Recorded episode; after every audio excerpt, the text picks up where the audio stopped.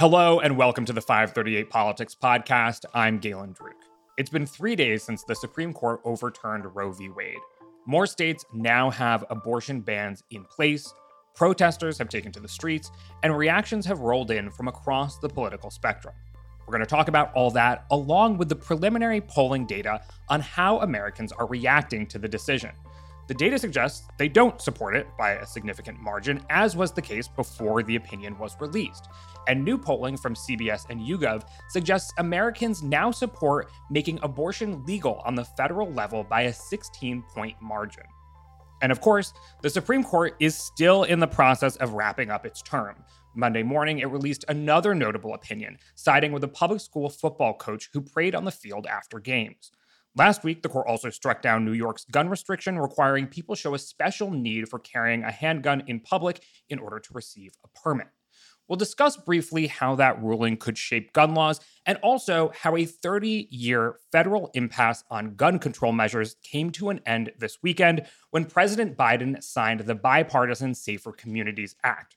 Perhaps it is a sign of the times that that news is coming this far down in the intro this morning. And of course, there are also more elections to talk about this week. Colorado, New York, Oklahoma, and Utah are holding primaries. Mississippi and South Carolina have runoffs. And there's a special congressional election in Nebraska's first district. So we'll let you know what to watch for.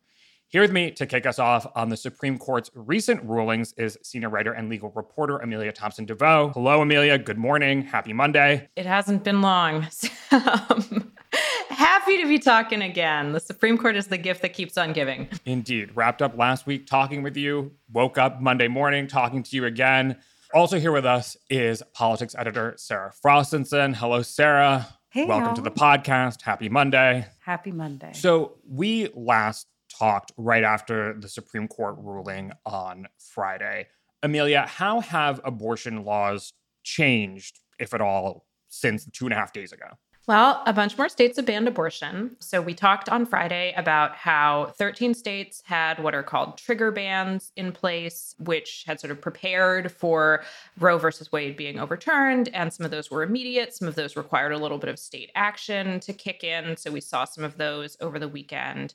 We also saw some more laws go into effect that were not trigger laws. So, for example, Alabama's full abortion ban had been enjoined by a federal court because obviously until Friday it was unconstitutional. Then it became not unconstitutional. So that went into effect as well. And we're going to continue to see all of this kind of morphing and changing over the next month as more of the trigger bans go into effect. More laws that had been stayed are allowed to go into effect by judges. And we also have a couple of state legislatures that may take action. So this is very much a fluid thing. Like I could give numbers, but it almost feels like we're just in such a state of flux right now that um, that it it could be different by the time people listen. So yeah, but more states have banned abortion, is the short answer to your question. the speed at which these laws have gone into effect, as Amelia is getting at, is, has just been staggering. Alabama, as she mentioned, you know, had a full ban of abortion on the books. And when it went into effect on Friday after the decision, all three of the state's clinics stopped doing the procedure. And clinics, you know, were turning away patients who were supposed to receive abortions on Friday. And that wasn't just happening in Alabama. The New Yorker had a profile that was looking at the largest abortion clinic in Texas, in Houston and women being turned away then too. So the effect of the ruling on Friday almost immediately trickled down to a lot of these clinics and states where abortion is now outlawed. Yeah, I mean, and that was even really the case before the ruling came down. Um, I mean, there was there was a piece in the New York Times um, where they were looking at what was going on with clinics in Oklahoma and South Dakota, where it was basically impossible to get an abortion. The clinic in Missouri, where abortion is now illegal, was just fully booked. It wasn't possible to make an appointment. So, as Sarah said, we really this month have moved into this reality where it's gone from being very difficult to get an abortion in many of these states in the South and Midwest to being impossible and clinics having to call patients and say, we can't provide this care that we scheduled you for. And in some cases, working to get those patients out of state in a trend that I'm sure we are going to be talking about a lot more. Yeah. So, uh, looking at a report from Bloomberg, they suggested that more than a quarter of the country's 790 abortion clinics are estimated to close, and that people living in those places will have to travel an average of 276 miles each way. So, 552 miles to access the procedure. You know, I think a sticking point is going to quickly become that there are a bunch of states where abortion is legal, and there's a, a bunch of states where abortion is illegal. And can Republicans and conservatives who do not want abortion to be legal in the United States prevent people from traveling. How much is that in the conversation right now? Does it seem like that is a path forward that Republicans want to take? Everyone's got to take a next step here or is planning their next step here, whether you're on the left or the right or however you may view abortion. What is the maybe overarching approach for Republicans at this point? That's a really good question, Galen. So, people like Ross Douthat at the New York Times, who is more of a conservative opinion writer, had a piece out over the weekend that was kind of calling for a you know a Christian empathetic response to Roe now being overturned in the sense that support will be needed for mothers. It has to be a message of you know, love and understanding, because there does seem to be a real fear among the pro life movement having just won this victory in terms of Roe being overturned, how to move forward next. Because what we've seen and what Amelia's covered for the site is a shift in restrictions getting more and more restrictive, wanting to ban abortion pills, wanting to ban the ability for people to cross state lines. Missouri was one of the states, you know, kind of pushing forward on that legislation. I haven't seen in over the weekend like anything really coalesce in terms of the next movement. I think there's a question of, you know, do Republicans try to push for a national national law that looks to ban abortion. There's arguments that, you know, that could really hurt them in the midterms. That's been a kind of question here in terms of as you were talking about in the outset in polls been displeased with the court's position particularly women and you know suburban women who you know could have maybe voted republican here in the midterms does that now change and so I think you're seeing the scrambling among Republicans and kind of two forces at play in terms of okay, we've got energy, we've got momentum, we need to, you know, ban abortion nationwide and much more like hesitancy about how to actually tackle that and what the messaging should be. Yeah, I mean, I think there's as Sarah said, the anti abortion movement has just won this huge victory. And there are many people who, who want to keep pushing forward because, you know, this is something that they believe very strongly in. And it's not enough to just ban abortion in some states. And, you know, they don't want women to be traveling out of state. Another thing that I've seen is some Republican legislators speaking out against companies that have said they will provide funds for employees who want to travel to other states for abortion. We saw a lot of those announcements on Friday and over the weekend. So I'm wondering if that is going to set up another confrontation similar to what we saw in Florida between big corporations taking a stand on social issues and Republicans. But I think more broadly, the travel issue is just one piece of a broader conundrum that is facing opponents of abortion rights, which is that they've won this big victory, but now they have to enforce these laws. And Closing clinics is pretty straightforward, but the big difference between now and before Roe is that abortion pills are available and they can be mailed very easily. There is sort of a, an infrastructure around abortion pills that's grown up over the past few years. And it's going to be really tricky to enforce bans on abortion pills without potentially taking the step of prosecuting people and prosecuting women who receive and use the pills, which is something that the anti abortion movement has not wanted to do. They have very much framed women as victims in this movement, that abortion is bad for women, that anti abortion laws are protective for women. And they recognize, I think also correctly, that people really don't want women who are getting abortions to be punished. But I think it will be really hard to reconcile that with the fact that it's just going to be really hard to ban abortion given the availability of abortion pills. And so I would put that in sort of a, a, similar category to the travel bans, where you have this option for people to go out of state. Interestingly, Justice Kavanaugh did actually address that in his concurring opinion. And he said that he personally would assume that the ability to travel out of state is covered under the right to interstate travel. So I think he was trying to send a little signal there that he's probably the median justice on the court. This is where he comes down on it. But I think this is just a much bigger conundrum that folks on the right are going to have to wrestle with. So just as folks on the right are wrestling with how they are going to approach abortion going forward, so are folks on the left.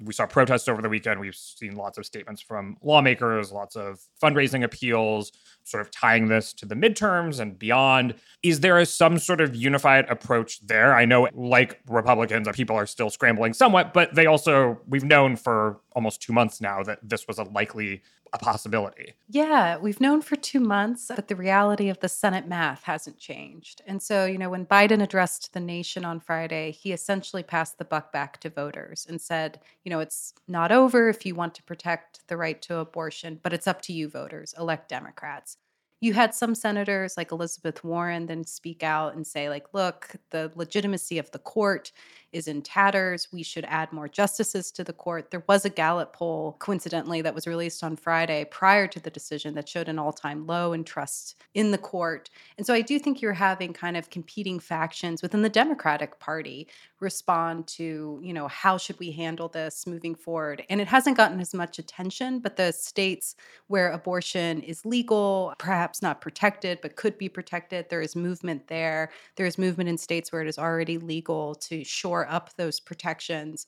But a lot of the emphasis, understandably, now is on the states where they're looking to ban abortion. I mean, I think for Democrats, at least in some of those big midterm states, like the messaging is easier for them now, right? You know, they say we want to keep abortion legal. And that's like kind of the that is the issue in something like the Pennsylvania governor's race. If a Republican becomes governor in Pennsylvania, there will probably at least be a six week abortion ban, if not a full abortion ban next year. If a Democrat is elected, there won't be. It's funny because I, I feel like the anti abortion movement for a long time has been in the position of having somewhat more straightforward messaging, and the left has really struggled you know, and I think that happens a lot of the time when you're on the defensive, you know, you attack the status quo and that's easier to do.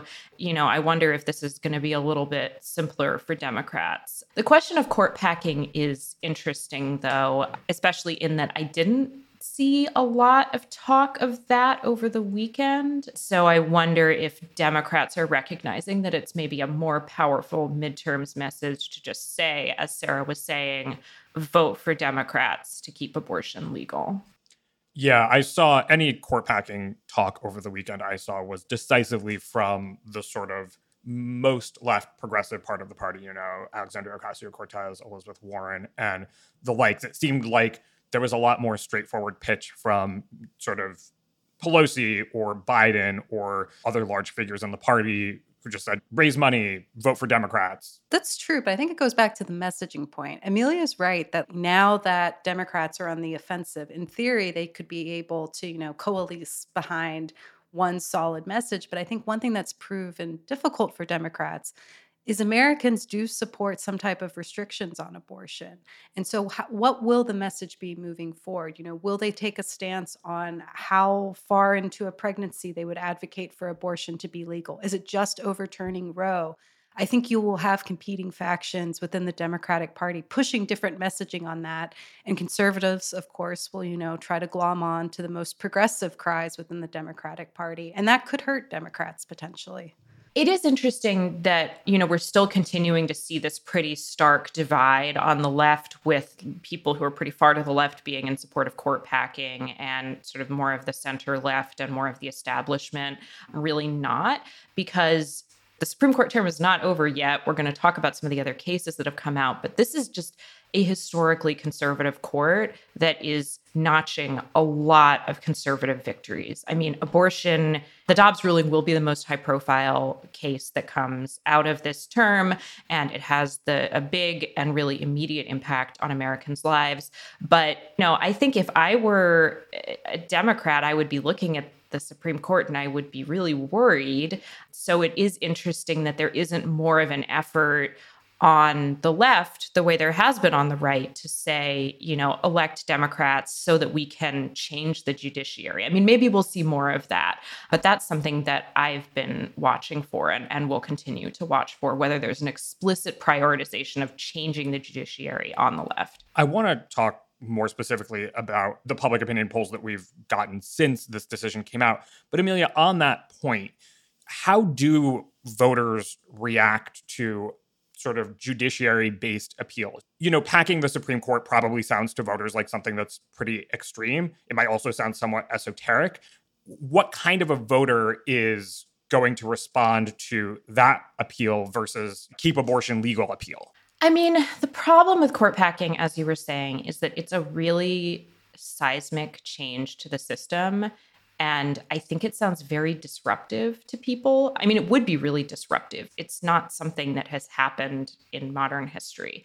People are much more supportive of other Supreme Court reforms like term limits. The problem is that term limits would you know, there would be a very serious con- yeah. I mean, I don't want to say like they definitely wouldn't be constitutional, but like I think the Supreme Court would would not be a fan of term limits for itself.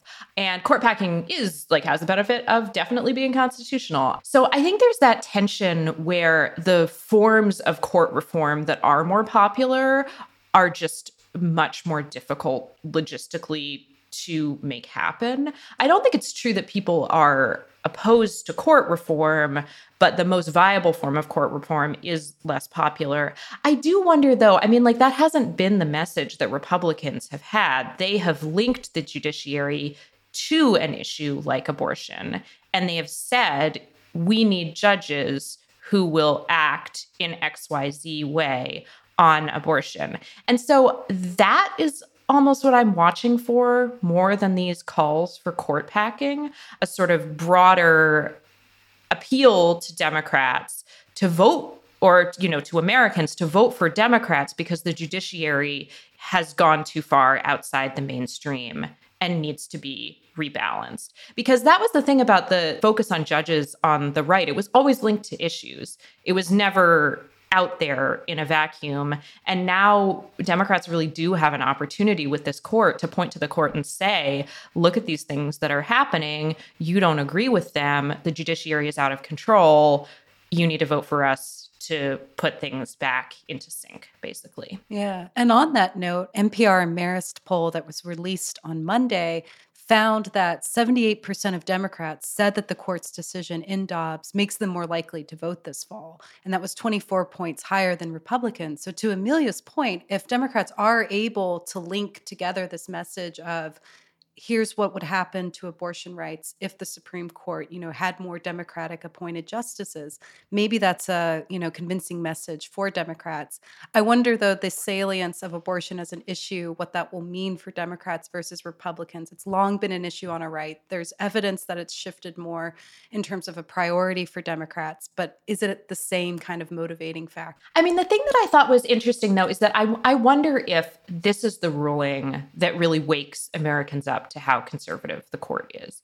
Because there was some research that came out earlier this year showing that Democrats in particular typically underrate how conservative the Supreme Court is. And that was sort of starting to change. And now, when you look at polls, you know, you'll see more Americans expressing concern that rulings on same sex marriage might be in danger, rulings protecting birth control might be in danger.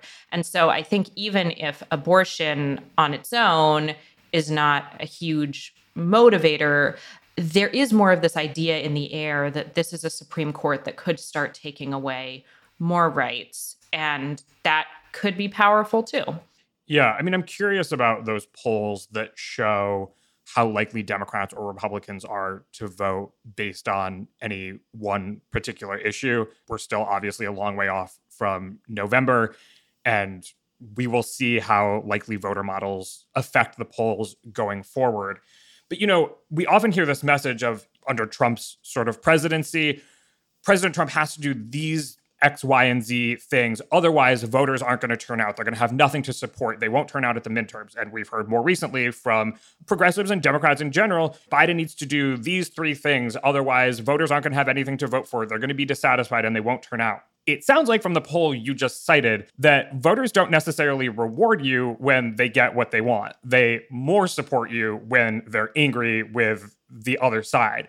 So perhaps as much as folks would like to say, you need to do my top three conservative or progressive things, otherwise I won't vote for you, that might not be rooted in electoral evidence. I don't know. What what do you guys think? Do you see this as actually now changing the dynamic in that sort of Democrats have something to vote against and would be likelier to turn them out? Ah, the 2018 midterms all over again. Was it Trump or was it healthcare and Democrats protecting healthcare?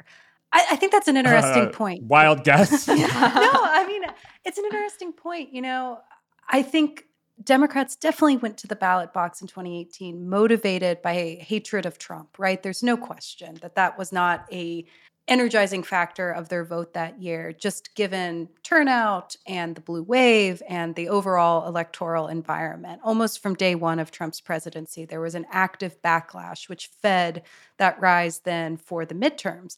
And so, Galen, I think that is a good point then moving into the midterms this year is, you know, does the courts rightward direction. And as Amelia was pointing out, you know, it's not just necessarily abortion, it could be contraception, it could be same sex marriage. Is that enough that Democrats are motivated? to vote in the midterms in a presidency that so far has had a lot of dissatisfaction, which Amelia has also reported on for the site. And Biden's approval rating is still under 40% at the moment. And he's been kind of sloughing off Democratic support, which won't necessarily mean they'll back a Republican, but they might just not vote in um, November. And I think what makes Roe challenging is it's going to impact different states differently. And does that kind of then, you know, stem the tide in terms of this overall change in the national environment? I genuinely don't know. And I think it's too early to say, but I wouldn't be surprised in some ways by either outcome, which I realize is a bit of a non answer. It is hard to see at this stage in terms of, you know, is this really a, a win for Democrats or does it end up kind of being a, eh, it couldn't overcome inflation, which is at a historic high. Yeah. I mean, I think, you know, part of the issue for Democrats is that the Supreme Court's term ends in June and the election is in November. So the thing about the ruling in Dobbs is that we're going to continue to see the fallout of this ruling for, you know, weeks and months to come. I mean, we were talking about how the landscape is shifting in states, things aren't settled, they'll continue to be unsettled. There will be the question of how do you enforce these new abortion laws. So the issue is going to continue to be in the headlines, but I do wonder if Democrats will have trouble focusing people on it if there are other concerns like inflation still being an issue, people being worried about a recession. I think there's just there's a lot of competing priorities for people right now. So understanding all of that, we are getting early polling on how folks are reacting to this news. So you cited some of it, I cited some of it at the top. Can we paint a preliminary picture of how folks are reacting and whether opinion has changed at all since before the ruling? I will have at least a little more of a sense of whether people's minds are specifically being changed next week. We're going to follow up with the Princeton study that I wrote up a few weeks ago that's tracking the same group of people on abortion. So I think that's going to be an interesting sort of barometer. There are limits to that study in other ways, but you know, it's it's valuable to be able to go back to the same people over and over again and, and see what they think. Overall, the polling we're seeing suggests to me that people are kind of where they were. So I'm looking at the CBS News YouGov poll that shows that 52% of Americans say overturning Roe versus Wade is a step backward for America, 31% say it's a step forward for America, 17% say neither.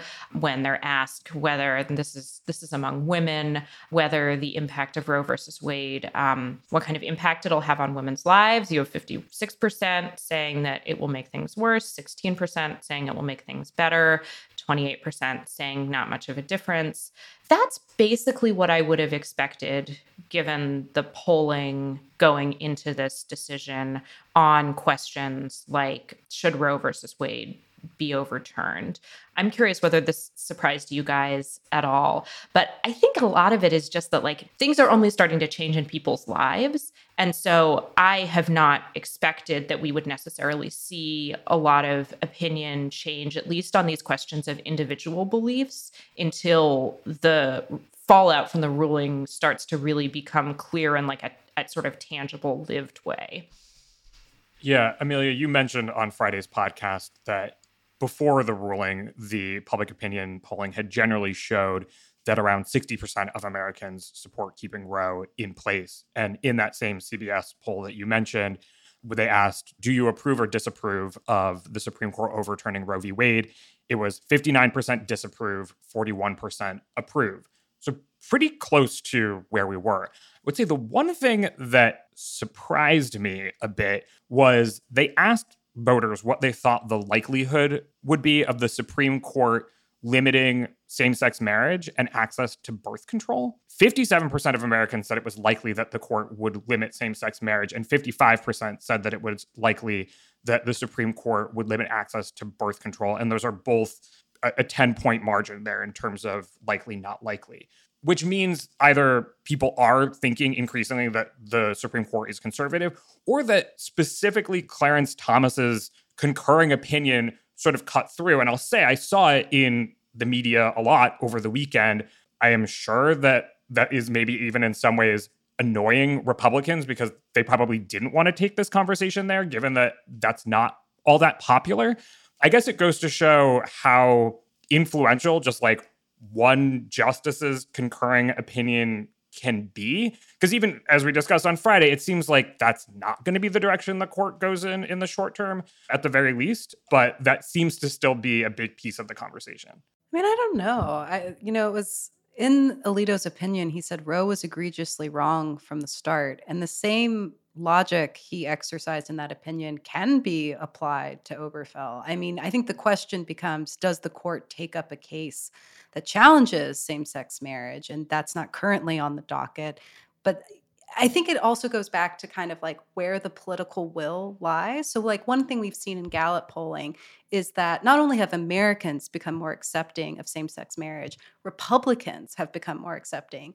And more so than a abortion. majority of Republicans. right. It. Yeah. And abortion never had that public opinion shift. So, you could make the argument that there's just not the same political will among Republicans to kind of push that issue. That I understand more than it actually, you know, from a legal perspective, not necessarily being on the table. Mm-hmm. Okay. Yeah, I mean, I think that that dynamic of the sort of push and pull between the courts and the elected officials is really important because it's not like the Supreme Court just kind of decides in a vacuum, like, yes, we will decide on same sex marriage. They need a case. And part of the reason that we got to abortion so fast was that once the composition of the Supreme Court started changing, states were passing much more extreme laws. They were sensing an opening with the Supreme Court, and they were asking the court to overturn Roe. I mean, Mississippi literally changed its ask when it seemed more likely that the court would be more likely to overturn Roe and said, no, actually, we want you to go all the way. So I think part of what we'll have to see on that front is what is happening in state legislatures. And I think the question of political will is also somewhat relevant to the Supreme Court, too, um, because they do have a solid six vote conservative majority. I would guess that Chief Justice John Roberts, even though he dissented from Obergefell, the same sex marriage opinion, is not excited about the idea of overturning one of his own very recent rulings. Um, and so then it becomes a question of what the median justice, again, we don't have the data yet. My guess is that it will be Brett Kavanaugh, wants to do and what their priorities are.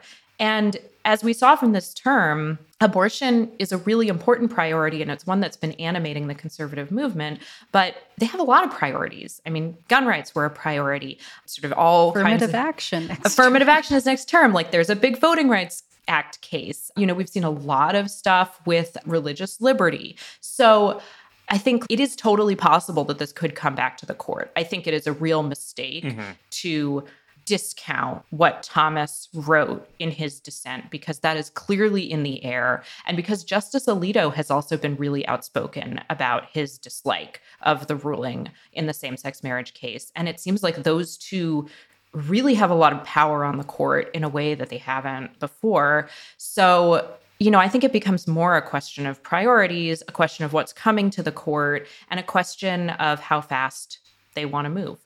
So perhaps that 57, 55% of Americans is not overestimating the court. Yeah, I will say, I think the birth control stuff is going to be an issue, whether the court wants it to or not, just because it's not a clear line between abortion and birth control. I mean, there are sort of real questions, depending on how pregnancy is defined, about whether Plan B sort of falls into a gray area, whether IUDs fall into a gray area. Some anti abortion folks say that those aren't birth control, that they're abortion. I think that just because this isn't an issue that's super clear cut and because there is some momentum from anti-abortion advocates to draw clearer lines that infringe into or move into the what other people might consider to be birth control sort of expand the definition of abortion I think there's just going to be more fighting over that. So if I had to guess, I would say that's the one that's going to bubble up first. But again, I really well, this this court has done a lot of things that I did not expect them to do quite this quickly. So um, I think it is a real mistake to underestimate how fast they are willing to go. All right. Well, Amelia, you mentioned some of the other conservative priorities that Republicans have lined up for the court. So let's talk about some of those because we have recently gotten rulings on them. Today's podcast is brought to you by Shopify. Ready to make the smartest choice for your business? Say hello to Shopify, the global commerce platform that makes selling a breeze. Whether you're starting your online shop, opening your first physical store, or hitting a million orders, Shopify is your growth partner. Sell everywhere with Shopify's all in one e commerce platform and in person POS system. Turn browsers into buyers with Shopify's best converting checkout, 36% better than other platforms. Effortlessly sell more with Shopify Magic, your AI powered all star. Did you know Shopify powers 10% of all e commerce in the US and supports global brands like Allbirds, Rothy's, and Brooklinen? Join millions of successful entrepreneurs across 175 countries backed by Shopify's extensive support and help resources. Because businesses that grow, grow with Shopify. Start your success story today. Sign up for a $1 per month trial period at shopify.com slash 538. That's the numbers, not the letters. Shopify.com slash 538. Hey, I'm Andie Mitchell, a New York Times bestselling author. And I'm Sabrina Kohlberg, a morning television producer. We're moms of toddlers and best friends of 20 years. And we both love to talk about being parents, yes, but also pop culture. So we're combining our two interests by talking to celebrities, writers, and fellow scholars of TV and movies. Cinema, really. About what we all can learn from the fictional moms we love to watch. From ABC Audio and Good Morning America, Pop Culture Moms is out now wherever you listen to podcasts. As I mentioned at the top, Monday morning, shortly before we sat down to record this podcast, the Supreme Court issued a ruling in the case in which a football coach in Washington state at a public school would sort of hold prayer on the field after games. He was fired, and the case went to the Supreme Court in a big question surrounding sort of religious liberty and school prayer in general, the place of religion in public institutions, etc. So Amelia, break down for us what the decision from the court means exactly. Well, so the court ruled 6 3 in favor of the football coach, and they did it in a way that is pretty consequential for church state separation. In his majority opinion, Justice Neil Gorsuch wrote that the court the way he phrased it was was so interesting. He said that the court had already effectively abandoned the decades old test that courts and judges are supposed to use when determining whether a government law or a government action is sort of moving too far into the realm of religion. He said, you know, basically this is already something we're not using. So, like, we're just going to move on from it and we're going to use this historical analysis test, which is a move that we've seen in several other cases, this sort of leaning on history and the idea of original intent as the way of evaluating constitutional rights. What this means practically is that a big blow has been struck to church state separation. This case was weird because there was a lot of debate about what the football coach was actually doing. Right. Like, was he doing a private prayer session with himself or was he leading right. prayer? The issue, to just give folks a little bit of backstory, is that he was going out to the 50 yard line after games and, you know, sort of praying silently. And then students started to come and he didn't send them away. And it eventually got to a point where, you know, there are these pictures, and I think Justice Sotomayor actually included one of them in her dissent, where you see like a, a football helmet being held above this big circle of football players surrounding the coach. And really interestingly, Gorsuch characterized his prayer as being silent and private. So he was clearly siding with one interpretation of what this prayer was. You know, it's another ruling where I'm curious to hear what you think, Sarah, but like the court did not need to go this far in deciding this case, and they did like they could have ruled in favor of the coach without sort of saying something more broadly about religion and how they life.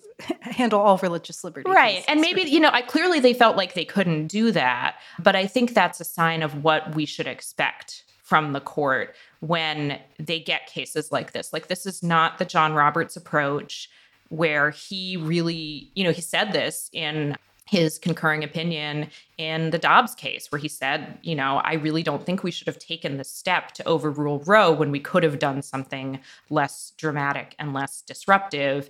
And that's clearly not where his conservative colleagues are at. And I think we see that with this case too. But but I'm curious what you thought of it, Sarah.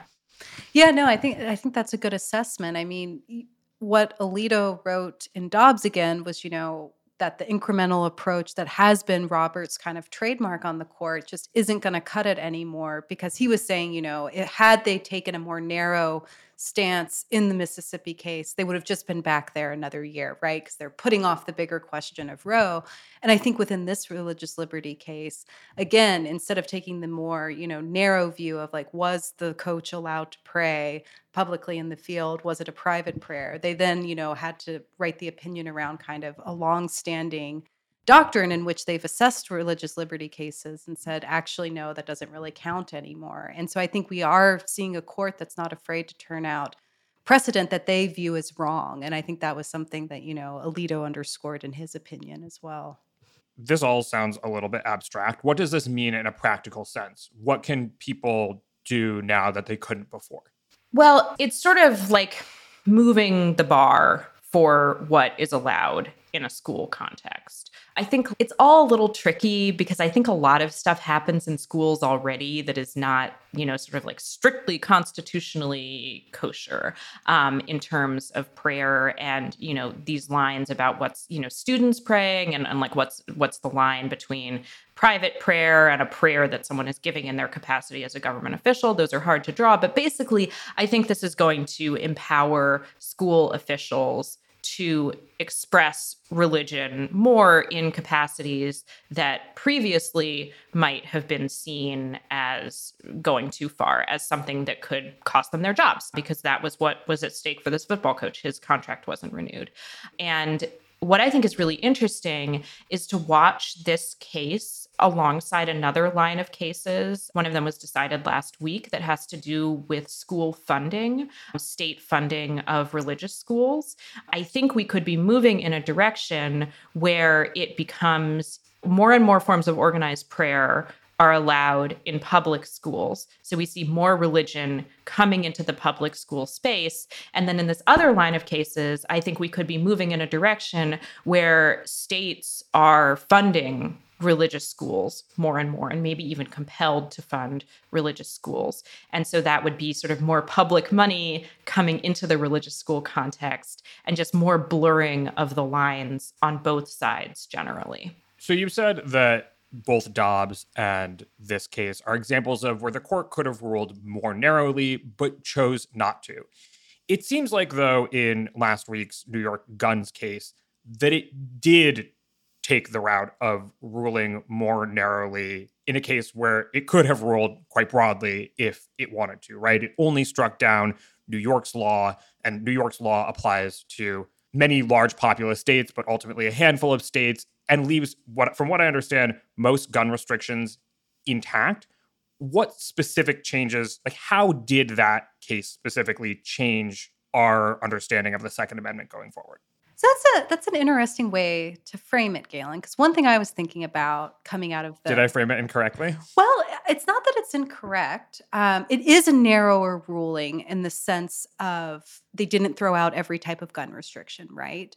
I thought what was interesting, though, within that case was kind of the disconnect between states having the ability to decide what the laws should be and the court deciding it for them. Whereas in Roe, the whole underlying principle, right, is that the states should decide. And in this case, actually the court decided, New York, you your voters put together this law, but eh, it doesn't actually count. And I thought that was an interesting disconnect because I do think within, you know, how the court reads and interprets law in a conservative mindset, there's often this idea that they're strictly interpreting the Constitution as it's written. And I think we forget that oftentimes it's still read in a way that appeals to whatever the underlying political argument often is. It's a very legal realist take you've got going there, Sarah. I think that is how many people have come to view the Supreme Court. And in many ways, like, I don't think you could argue with that too much because clearly there's a connection between judicial ideology and the political outcomes. Like, I mean, I'll just you know, say anyone who wasn't born yesterday pe- can see that. People would argue with that. I mean, I like just just to be fair. Like, I think what Sarah's Sure. saying is like. it- It's it's just it's a big point of dispute, but I think you know people would say you know there's a difference between the Second Amendment, which provides this specific right. The Constitution says nothing about abortion, so these are different issues. Yeah, exactly, Amelia. I was going to say that while it is hard to argue with the fact that judicial ideology seems to conveniently align with political preferences in many cases, you know, they'll also make the argument that the Constitution says nothing about abortion, while the Second Amendment literally says that you have the right to bear arms. Of course, it also says a well regulated militia being necessary to the security of a free state, the right of the people to keep and bear arms shall not be infringed. So, you know, in many ways, uh, these fights over what that means and what many other things mean become political. But, you know, of course, people have their ideologies as well. I don't dispute that. I think the disconnect, though, of a conservative legal movement that prioritizes states' rights, it's very interesting that in some instances, then when a state has decided, actually, we want XYZ restrictions, voters support it. So nationally, New York's law, which was that you needed to have a justified reason in order to conceal and carry, is not very popular. But in New York itself, um, a Siena Research Institute poll found that 80% roughly wanted the court to uphold the law, and they didn't. So I think it, it goes back to they're not actually letting the states voice what they wanted as the law of the land. The constitutional thing, though, at stake in this case was this idea that only the history of the Second Amendment should be used to kind of justify gun laws, whereas previously courts were instructed to look at social science data suggesting that a law could reduce gun violence. That is no longer what is required. And you know, it will only now be through historical context, which does fit within the conservative legal movement and how they think about the Constitution. It's just an interesting, you know, to what extent do states have rights to enact laws? And I think the big asterisk to the way that you introduced the case, Galen, that I would add is like, yes, this could have been a very big ruling. I would argue it was already a pretty big ruling. Going into this case, the idea was that the Second Amendment covers the right to have a handgun in your home for self defense. But this question of public spaces was left undefined for the past 15 years, which the gun rights movement really did not like because most gun regulations affect the public space, they do not affect the home. So, in this ruling, Clarence Thomas says very clearly the Second Amendment covers the right to carry a handgun in a public space. And the question of what happens with gun regulations, I think, is still open because even though the court only, you know, it's just this one class of gun regulations.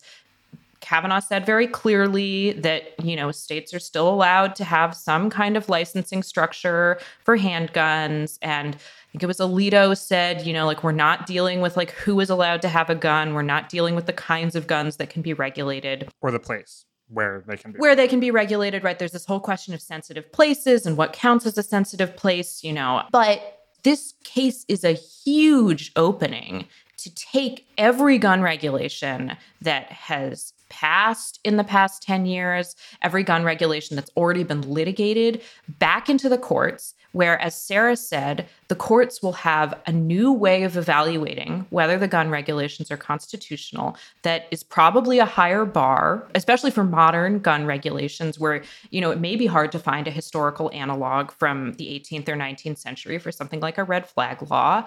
And the judiciary is also a lot more conservative than it was, you know, 10 years ago, 15 years ago, when we first saw this big wave of cases in the lower courts after the first big Second Amendment ruling. So I think the court could have taken a broader action on its own here. It is setting the stage for a lot of action in the lower courts and a lot of reconsideration of gun restrictions. And it will be interesting. I mean, one thing that I'll be interested in is to see whether the court wants to take another gun case again soon because I think there will be ample opportunity to consider some of these questions about how much you can limit who gets a gun, types of guns that are covered under the Second Amendment for the purposes of regulation. You know, there's lots of stuff for them to dig into, but I'm curious also how much they're just going to let this play out in the lower courts, where again, there are just many, many more conservative justices or judges than there were um, before President Trump took office. Yeah. So I guess, you know, maybe sort of context and expectations are important here in the sense that sort of what the court could have done was much more broad than what it ultimately did, right? These questions are sort of saved for another day and we will see them play out. And as you've said, it's created an opening. But for example, I think there was some concern that even laws like the one that Biden signed into law this past weekend could be challenged under a different opinion in this case, right? Under the opinion, sort of like Kavanaugh's concurrence here, the Safer Communities, Bipartisan Safe Communities Act, you know, it's in the clear. I don't know, maybe somebody will try to challenge it, but it seems pretty solidly like these restrictions where being a certain age or having a background check, a mental health check, things like that, certain spaces being off limits are all still in effect. I mean, they're in effect, but that's that's different than them being not up for future challenges. And I think that's okay. the tension. Like, you know, the Supreme Court could have done a lot more that would affect us right now, today, in terms of gun regulations. Where it goes from now, I think could be quite broad. And we're just going to have to see how that plays out. But yes, I mean, I think with this court, there is I always hesitate to make the mistake of saying that because they did not do the most dramatic thing they possibly could, that they have chosen like a moderate path, which is not what you said, Galen. Mm-hmm. But you yeah, know, we've seen I think not not so much this year. And the data, the data, the data does not support data, that, and the data would not the show that they're a moderate that. court. Yes, they're an extremely conservative court, and what they are doing could pave the way for a lot of the types of gun restrictions that you mentioned, Galen, to be called into question in the courts. So it's almost like how much are they willing to open Pandora's box themselves and how much are they willing to kind of crack it and say, okay, lower courts, you know, like have at it and you can open it a little bit more. Pandora's box probably just explodes at a certain point. I don't really know. I think this is a bad metaphor, but you know what I mean. Uh, is that your 538 approved prediction that Pandora's box is going to? Yeah.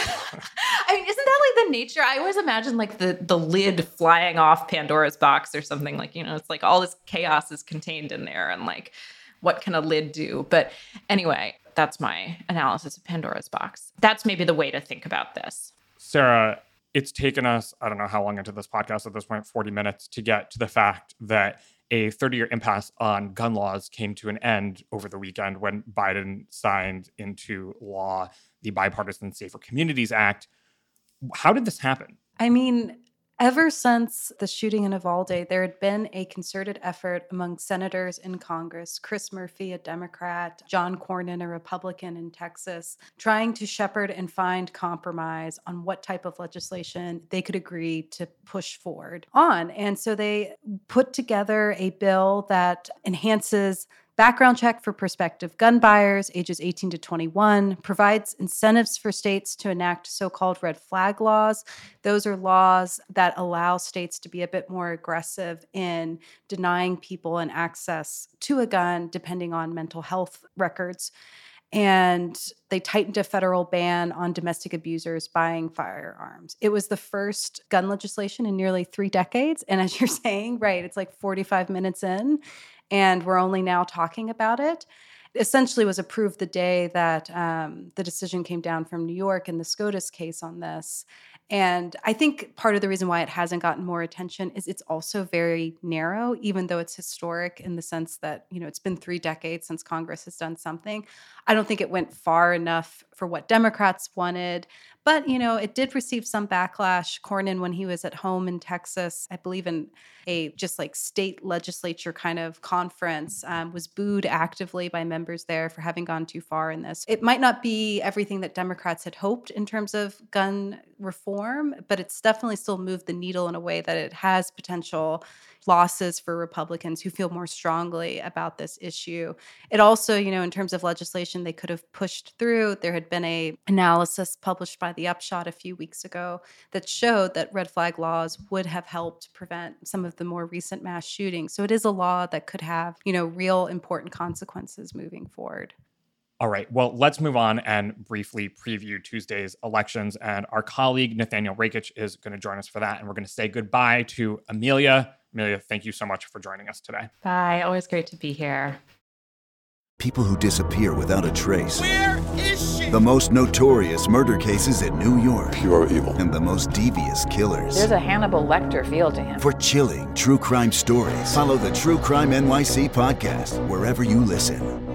We are covering lots of elections Tuesday evening. There are primaries in Colorado, New York, Illinois, Oklahoma, and Utah, runoffs in Mississippi and South Carolina, and a special election in Nebraska. New York's drama filled House elections have been pushed back to August because of the back and forth over redistricting, but there are still dozens of interesting races taking place on both sides of the aisle Tuesday night. And here with us to talk about them is elections analyst Nathaniel Rakich. Welcome to the podcast. Hey, Galen. Thanks. So, Nathaniel, as you have probably realized because we blew past the time when I said we would be recording with you, we talked a lot about the Supreme Court this morning, which means mm. that we're tasking you with explaining everything we need to know about Tuesday's primaries in 10 minutes or less. Do you think you can do it? Yeah, no problem. It's just like the second busiest primary day of the year.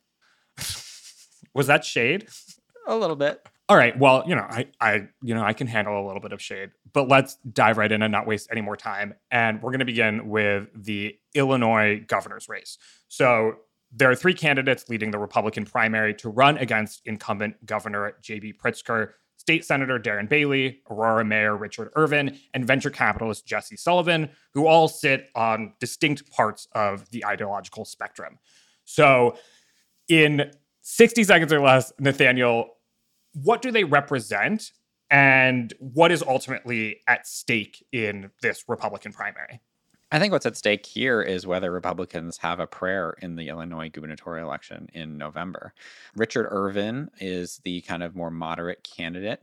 Um, he has actually been attacked by Democrats because they don't want him to be the nominee. And and Darren Bailey, by contrast, is the Trumpier. He, he's been literally endorsed by Trump candidate. Um, I think if Bailey were to win, um, because Illinois is so blue and Bailey is kind of this you know national Republican pro Trump figure, he would have real trouble winning. But Irvin is an interesting candidate and maybe could have made the race competitive, but it looks like Bailey is going to win this primary, so it may be a moot point. Okay, so Sarah, Illinois is a blue state. Of course, we're in an environment that could be potentially favoring, likely favoring Republicans in the fall. You would think that the electorate, the Republican electorate in Illinois, would say, hey, we want a Republican in the governor's mansion. Let's maybe vote for the most quote unquote electable candidate.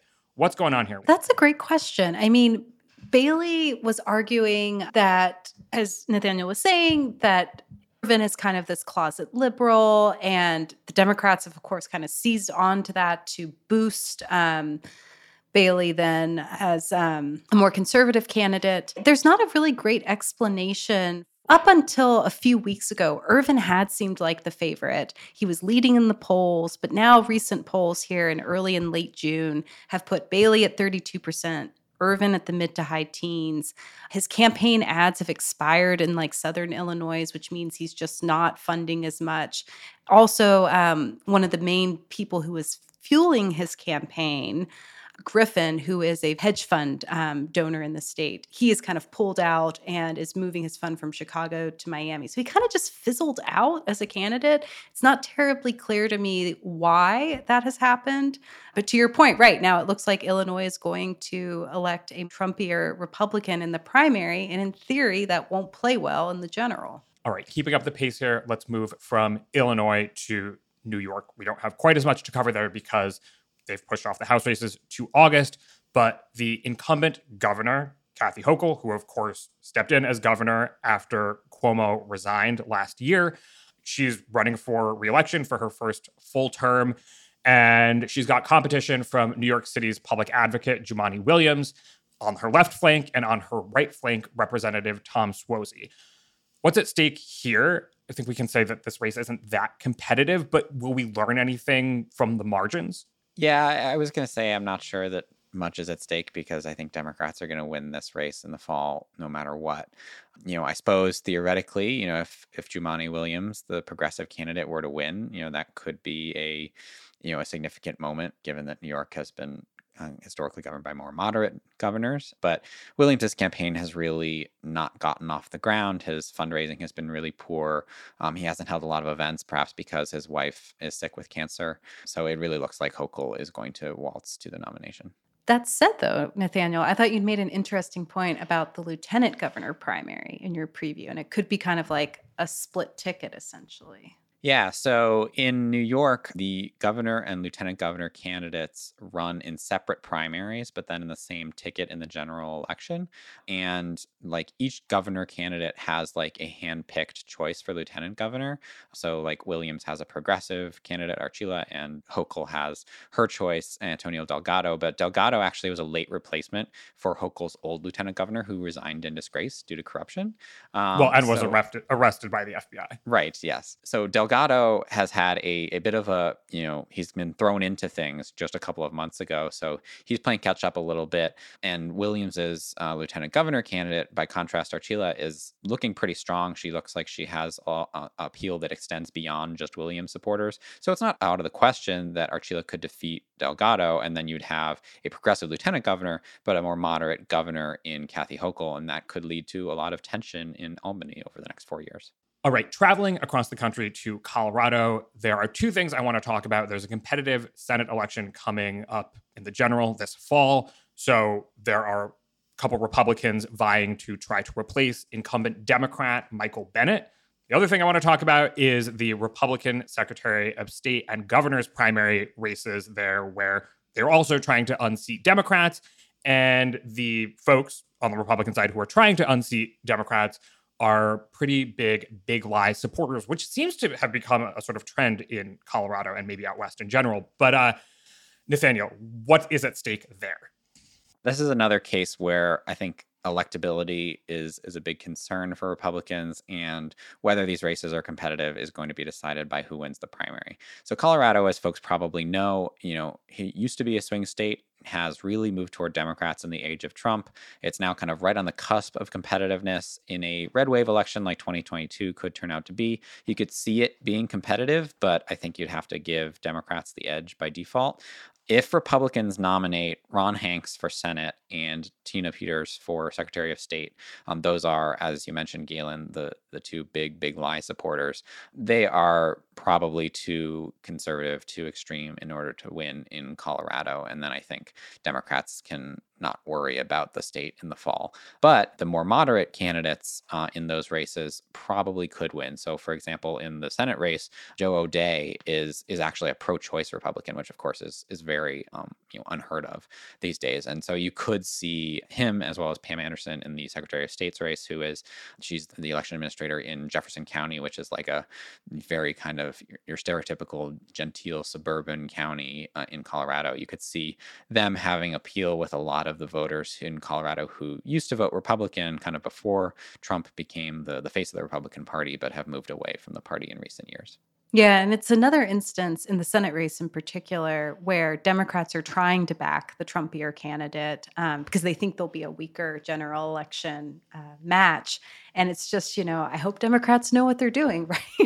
in the sense of um, for their um, own sake. For their own sake. It's an interesting strategy. Um, I understand the logic of it, but it definitely has more risks than I think they perhaps realize. Yeah, Tina Peters, as longtime listeners to the podcast might know from Kaleigh Rogers' reporting, is the Mesa County clerk who uh, used to oversee elections there, but who uh, has been removed from her job overseeing elections for 2022 at least because she allegedly compromised the security of voting machines in the 2020 election and has several felony charges against her. Although, even if you're not a longtime listener, you probably still heard about that because I only think we talked about it two months ago. Okay, moving on. We have two more states to cover, and then we're going to leave the rest to the live blog tomorrow. Oklahoma. There are actually two U.S. Senate elections taking place there this year. I'm going to take a wild guess and assume they aren't competitive, but of course, there is still a competitive Republican primary. So, what is at stake? So, one of those Senate races, Galen, is not actually that competitive. Uh, Republican Senator James Lankford looks like he's going to win renomination just fine. The other one, though, is a special election, and that has already attracted 13 candidates, one of which is Representative Markwayne Mullin. And so that means the second congressional district is also on the ballot on Tuesday, and there are 14 candidates running for that House district. And this is just a race where, you know, it's pretty challenging to kind of suss out who will end up prevailing, namely because, you know, it's a very red state, but there's just not a ton of polling and a lot of money is being spent. It looks like Mark that Mullin in the Senate race should prevail. There's a close race for second, maybe with T.W. Shannon, who's a House Speaker in Oklahoma and is the first Black person to hold that office. A little bit behinding in the polls there, though, and the crowded field beneath um, Shannon makes it a little bit challenging to understand, you know, to what extent he'll be able to shore up the vote there. Yeah, I gotta say, these races in Oklahoma are so crowded. They're probably both going to go to runoffs as well. So, given how many other races there are to focus on on the June 20th ballot, I'm kind of mentally putting Oklahoma in a drawer and saying, I'll pay closer attention to these uh, in August. All right. Well, let's shut that drawer for now and talk about Utah, where incumbent Representative Blake Moore is facing more conservative challengers in the Republican primary for the first district. Does it look like he could lose renomination? I think Moore is going to be fine. I'm more interested in the Senate race there. I, Mike Lee, who folks might know, is kind of this archetypal conservative Tea Party Republican. He's been on this podcast. Oh, cool. I didn't know that. He's very likely going to win renomination, but he's in a unique position because he is facing not a Democrat, but independent former Republican Evan McMullin in the general election. So it will be interesting to see if he only gets like 50% support in the the primary against uh, kind of his, his scattered Republican opposition. Maybe there is genuinely a large segment of the Republican base in Utah that's unhappy with him and might consider voting for McMullin, especially since his two primary challengers are actually from the less Trumpy side, um, which is kind of unusual when you think about primary challengers so far this year. So, so that final number for Lee, I think, could be telling. And of course, Evan McMullin famously ran for president in 2016 after Trump won the nomination and got a fair amount of support in Utah it's a Trump skeptic state, or has been. So we'll see what Republicans do. Have Democrats coalesced around supporting Evan McMullin as the independent, or are they trying to put up a you know a proper Democrat as well? Yeah, they actually, in an unusual and controversial move, they um, decided not to nominate their own candidate and to um, to kind of clear the field for McMullin, which a lot of Democrats who feel that McMullin isn't a real Democrat, and he, he's not. He's not a, actually a Democrat by any at all definition. Were upset by that. All right. In favor of time, we are going to pick up on Nebraska and South Carolina on the live blog tomorrow. So make sure to check us out on 538.com. But let's wrap up today with Mississippi, where uh, it looks like some House incumbents are being challenged as a broader trend that we've talked about here on the podcast. Yeah, so in Mississippi, Republicans are holding two runoffs in the third and fourth congressional districts where um, incumbents were, were forced into a runoff. One of those was expected. Uh, Steve Palazzo, who is the subject of a campaign finance probe, um, he's probably going to lose. But the other one wasn't. That's uh, Michael Guest in the third district, and he he's not like particularly anti-Trump or anything like that, but he did vote to authorize a bipartisan January 6th commission, and that apparently uh, was enough to get challenger Michael Cassidy the momentum to hold Guest under 50%. So that one's going to be competitive too. But yeah, Galen, you know, you mentioned kind of incumbents being in trouble in general uh, on Tuesday. That's definitely a trend. We have two incumbent versus incumbent primaries in Illinois between uh, both one on the Republican side, one on the Democratic side. So at least two incumbents are going to lose in primaries tomorrow. That is guaranteed. I think Palazzo probably will as well. So that's three in one night, which is pretty crazy. And then you have Guest in Mississippi. You also have Danny Davis in Illinois who could lose, Doug Lamborn in Colorado who could lose. So honestly, it wouldn't be shocking to see five or six incumbents lose renomination on Tuesday, which in a normal election year, five or six incumbents losing a primary in the entire year would be a shockingly high number, but we could get that many just in one night, uh, which is pretty remarkable. Now, some of those, though, are redistricting, at least the two in Illinois.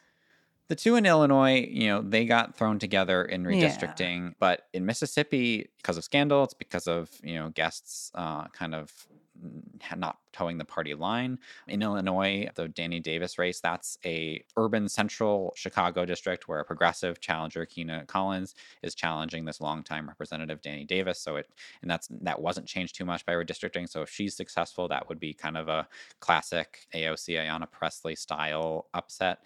So you'd actually get a few that are not redistricting related as well. Yeah, no, I just wanted to stress that I feel like there's three themes, right? Like there's the incumbent versus incumbent because of redistricting. That's harder to kind of necessarily necessarily read a lot into. But then, as you're saying, on the Democratic side, the progressive versus incumbent challenge. But then on the Republican side, which has been really interesting this year, not unique to this Tuesday, has been true in other primaries as well, but is the contest um, candidate kind of running against the incumbent generally speaking, because they haven't been Trumpy enough and not necessarily prevailing, but to your point, like cutting into the margin enough that it still speaks something about where that party is headed.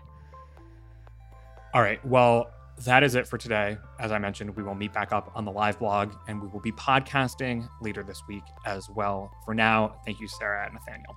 Thanks, Galen. My name is Galen Druke. Tony Chow is in the virtual control room. Anthony Luciani is on audio editing. Chadwick Matlin is our editorial director. And Emily Vanesky is our intern. You can get in touch by emailing us at podcasts at 538.com. You can also, of course, tweet at us with any questions or comments. If you're a fan of the show, leave us a rating or a review in the Apple Podcast Store or tell someone about us. Thanks for listening, and we will see you soon.